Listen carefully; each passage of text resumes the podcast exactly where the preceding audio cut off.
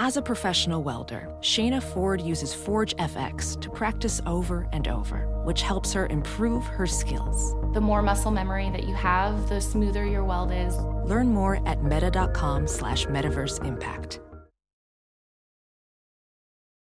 It's time for Justice Matters with former federal prosecutor and MSNBC analyst Glenn Kirschner.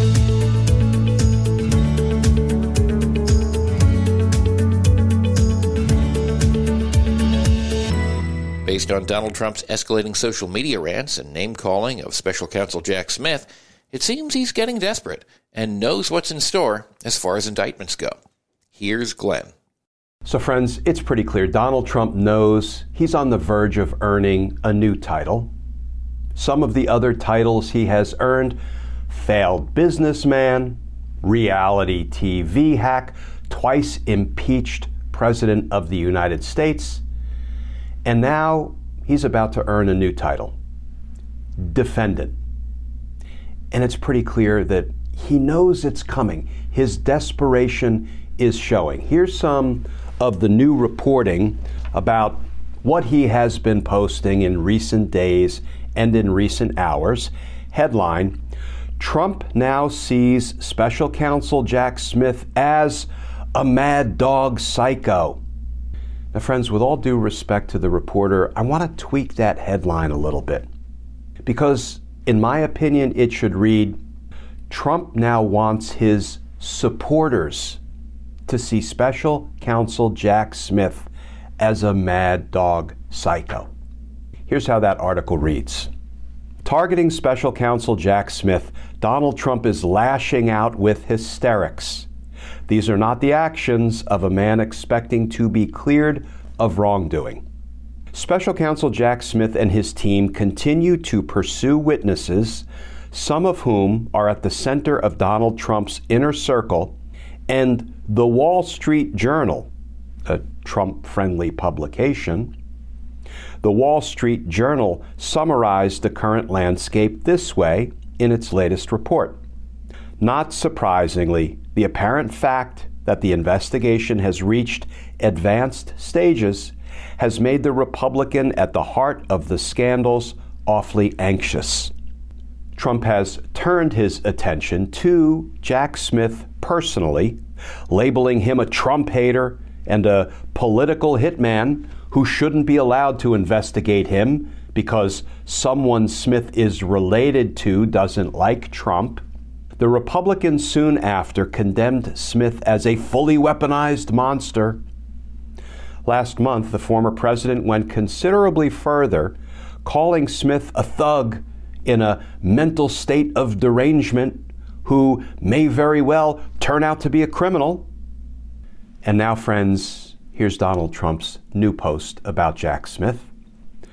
The psycho prosecutor assigned to me for the documents hoax can I pause there and say, Donald, don't forget, Jack Smith is also assigned to you, as you put it, for the insurrection, not just your documents crimes.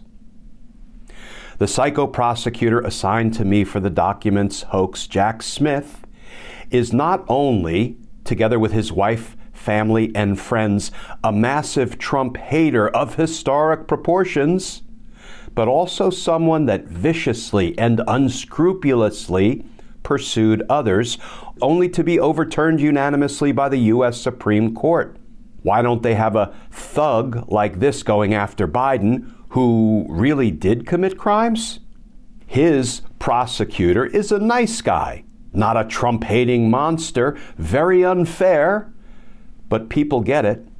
So, friends, I have one simple question what is Donald Trump really trying to accomplish with his incessant name calling, his juvenile rants? He's not going to chill Jack Smith in his investigation.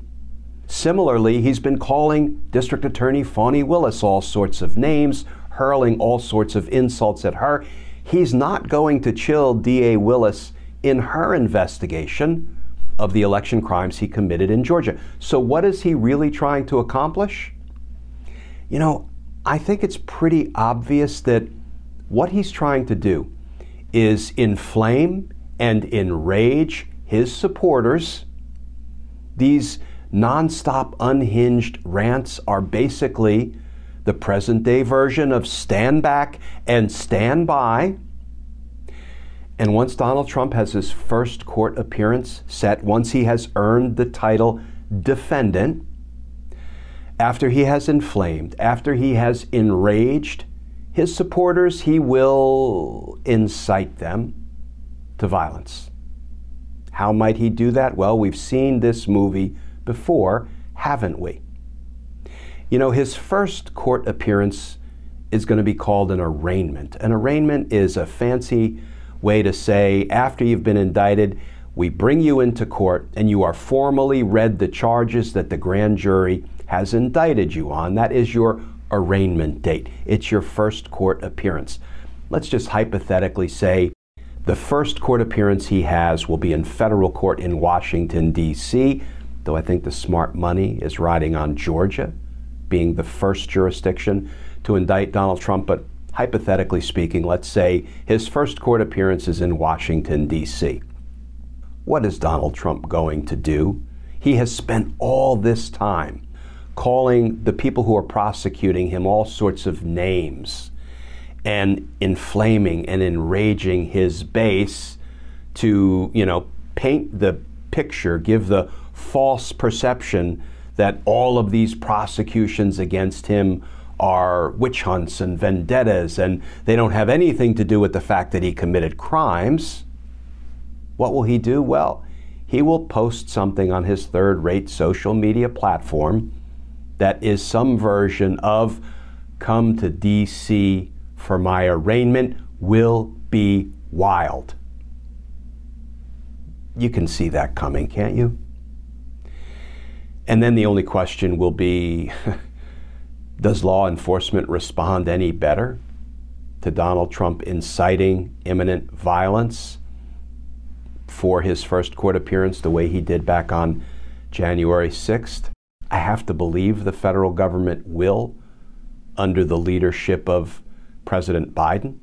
I have to believe we will be prepared and the government will act this time to, you know, cut Trump's angry mob off at the pass. But we'll see. We'll see because that day is coming. No two ways about it. Donald Trump will earn himself the title of defendant. He will appear in court. He will be arraigned on his indictment. A trial date will be set. And then we will move in the direction of a criminal trial and hopefully a conviction. Because justice matters. Coming up next, Pennsylvania Congressman Scott Perry is trying to keep the contents of his cell phone hidden from the DOJ as part of their investigation into attempts by Donald Trump to overturn the 2020 election. But the judge isn't buying his excuses. This is Justice Matters.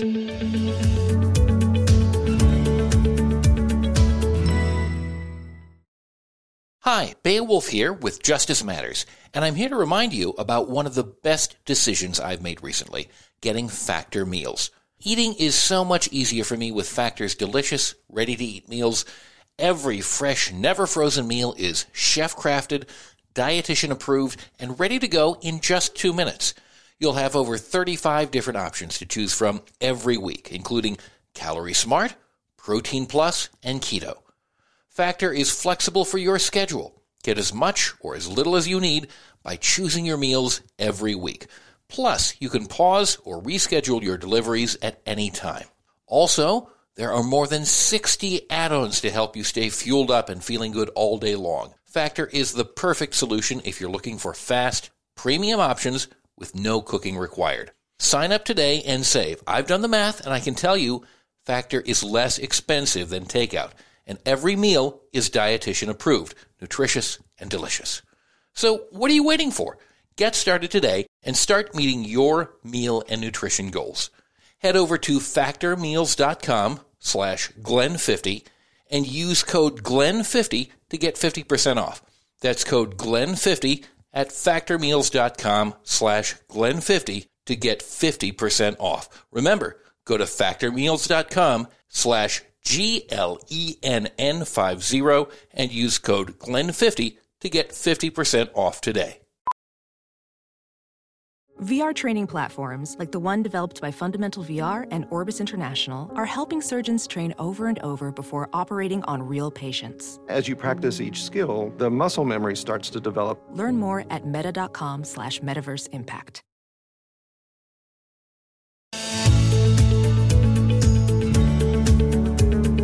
New ruling by the judge in Washington, D.C., with supervisory authority over the grand jury, has rejected the special privilege claims of Congressman Scott Perry to look at communications in his cell phone. What will happen next? Here's Glenn.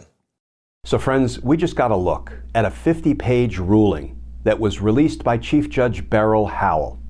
Judge Howell is the judge in federal court in D.C. who has supervisory responsibility over the grand jury that is investigating the crimes of Donald Trump.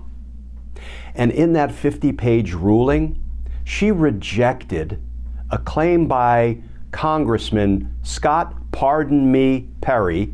I call him that because he asked for a pardon for the crimes he committed on and around January 6th.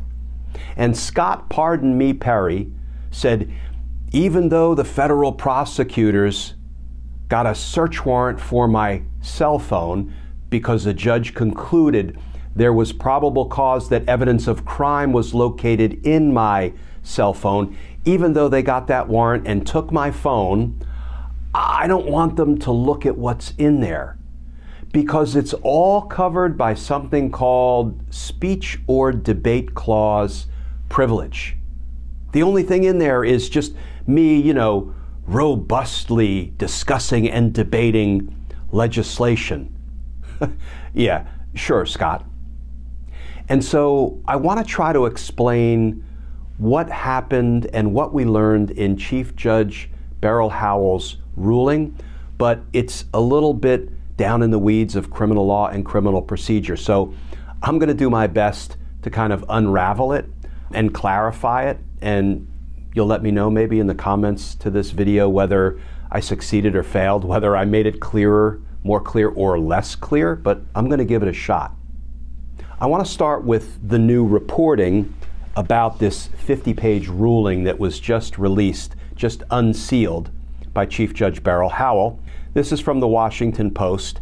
Headline Fight over Representative Perry's phone has prevented review of 2,200 documents in January 6 probe.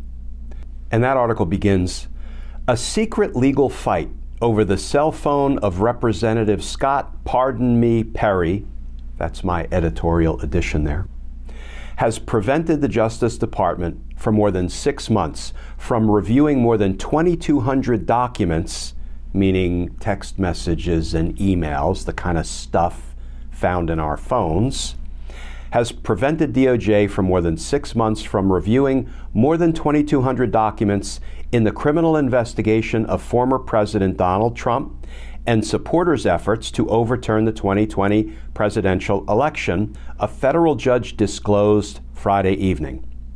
Chief Judge Beryl Howell of the U.S. District Court in D.C. released a number of previously sealed opinions after finding that the powerful public interest outweighed the need for secrecy in the constitutional battle over Perry's claims and the historic investigation. The Pennsylvania Republican has asserted that 2,219 documents contained on his phone are shielded by the Constitution's speech or debate clause, which grants members of Congress immunity from criminal investigation in their official capacities. But in a ruling in December, Howell rejected that claim for more than 90% of the records, ordering Perry to turn over 2,055 text messages, emails, and attachments after concluding that they were only incidentally related to his status as a lawmaker and not central to that status and constitutionally protected as part of his lawmaking. Okay, friends, so what does all that mean? Well, we have to go back to the beginning and connect some dots. First, and perhaps most importantly, a federal judge concluded that there was evidence of crime on Scott Perry's cell phone. And therefore, that federal judge, a federal magistrate judge in Pennsylvania, having found probable cause that Scott Perry had evidence of crime on his phone, issued a search warrant. And Scott Perry's phone was seized. But because federal prosecutors know that some of the stuff on a congressman's phone or a congresswoman's phone might have some privileges, some speech or debate clause privilege, because maybe he's just using that phone to, you know, robustly debate federal legislation. And so prosecutors didn't look at the phone. What they did was they gave Representative Scott, pardon me, Perry, an opportunity to file a motion with the court, Chief Judge Beryl Howell, and tell the court whether anything on his phone is covered by speech or debate clause privilege, which would mean the prosecutors don't get to look at it. So Scott Perry took the prosecutors up on that offer and he filed a motion with Chief Judge Beryl Howell. We're just learning all of this now because Judge Howell decided to release her ruling and she disclosed all of this. So here is what Perry said.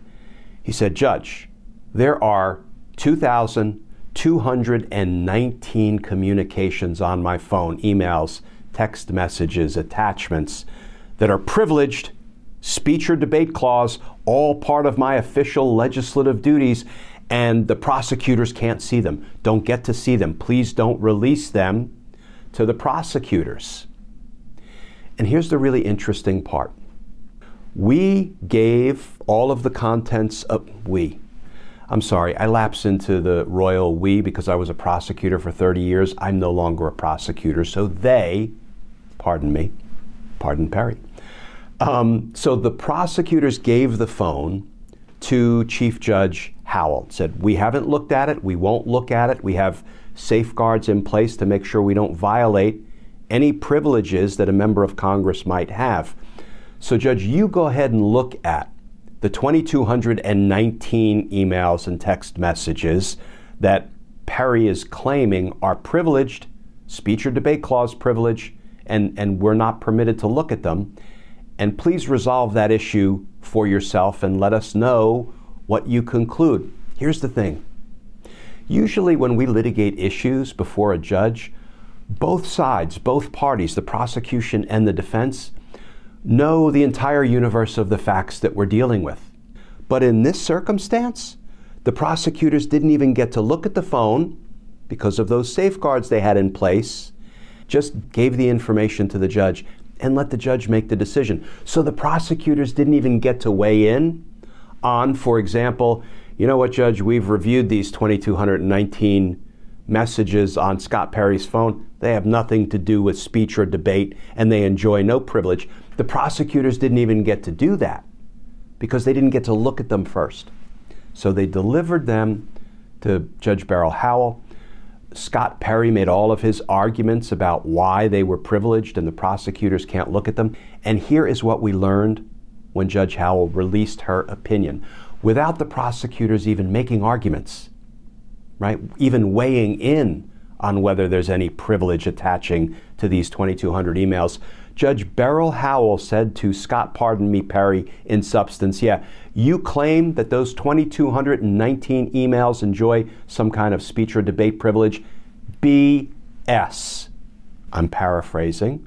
That's not exactly what Chief Judge Beryl Howell said. But she ruled that, yeah, you know what? Of the 2,219 communications that you, Perry, claim are privileged, 2,055 of them are not, and only 160 something of them are. What does that tell you? It tells you Scott, pardon me, Perry, is full of you know what, trying to claim that 2,000 of his communications are privileged. Please don't let the prosecutors see them. And the judge, on her own, prosecutors didn't even get to make an argument because they didn't see the contents of those communications on her own. She said, Yeah, Congressman Perry, BS. 2,055 of them are not privileged. Now, is that any surprise? Scott Pardon Me Perry, the member of Congress who had to ask for a pardon because he knew he committed crimes on and around January 6th and he wanted to get away with those crimes. Is it any surprise that those 2,000 plus messages that he claimed were privileged, just part of his legislative duties, didn't involve a robust debate on legislation at all? They involved something much darker. We don't know how dark. We don't know what those communications will reveal, but you can bet it's all about the insurrection, right? Remember, Representative Perry was also the one who would regularly visit Mark Meadows, and Mark Meadows would burn documents in his fireplace in his office when Scott Perry left. Nothing fishy about that. So here's the status of where things are now. Scott Perry has appealed, and the case is now up at the D.C. Federal Circuit Court of Appeals to see whether Judge Howell's order finding no privilege for 2,055 communications, they're all relevant to the criminal investigation of Donald Trump, and they should go over because they're not privileged whether that opinion will be affirmed on appeal or whether it will be reversed on appeal. It will ultimately, in my opinion, be affirmed, if not by the three judge panel, that, then by the full court sitting en banc, all appellate court judges. And then, of course, Scott Perry can appeal it to the Supreme Court, and he will likely lose. So, yes, Scott Perry has once again weaponized the delay in the court system to his advantage, trying to run out the clock, trying to do a solid for his criminal associate, Donald Trump, and we'll see if he succeeds, or we'll see if maybe justice is done in a timely manner. Because justice matters. Friends, I hope that clarified rather than confused, but this is a somewhat dense kind of legal and procedural issue and posture that, you know, the Scott Pardon Me Perry criminal cell phone issue is currently in. So let me know, please, in the comments whether you found that helpful or confusing. And as always, please stay safe, please stay tuned, and I look forward to talking with y'all again soon. For more on Glenn, go to Glenn Kirschner 2 on Twitter, Facebook, Instagram, and YouTube. This is Justice Matters.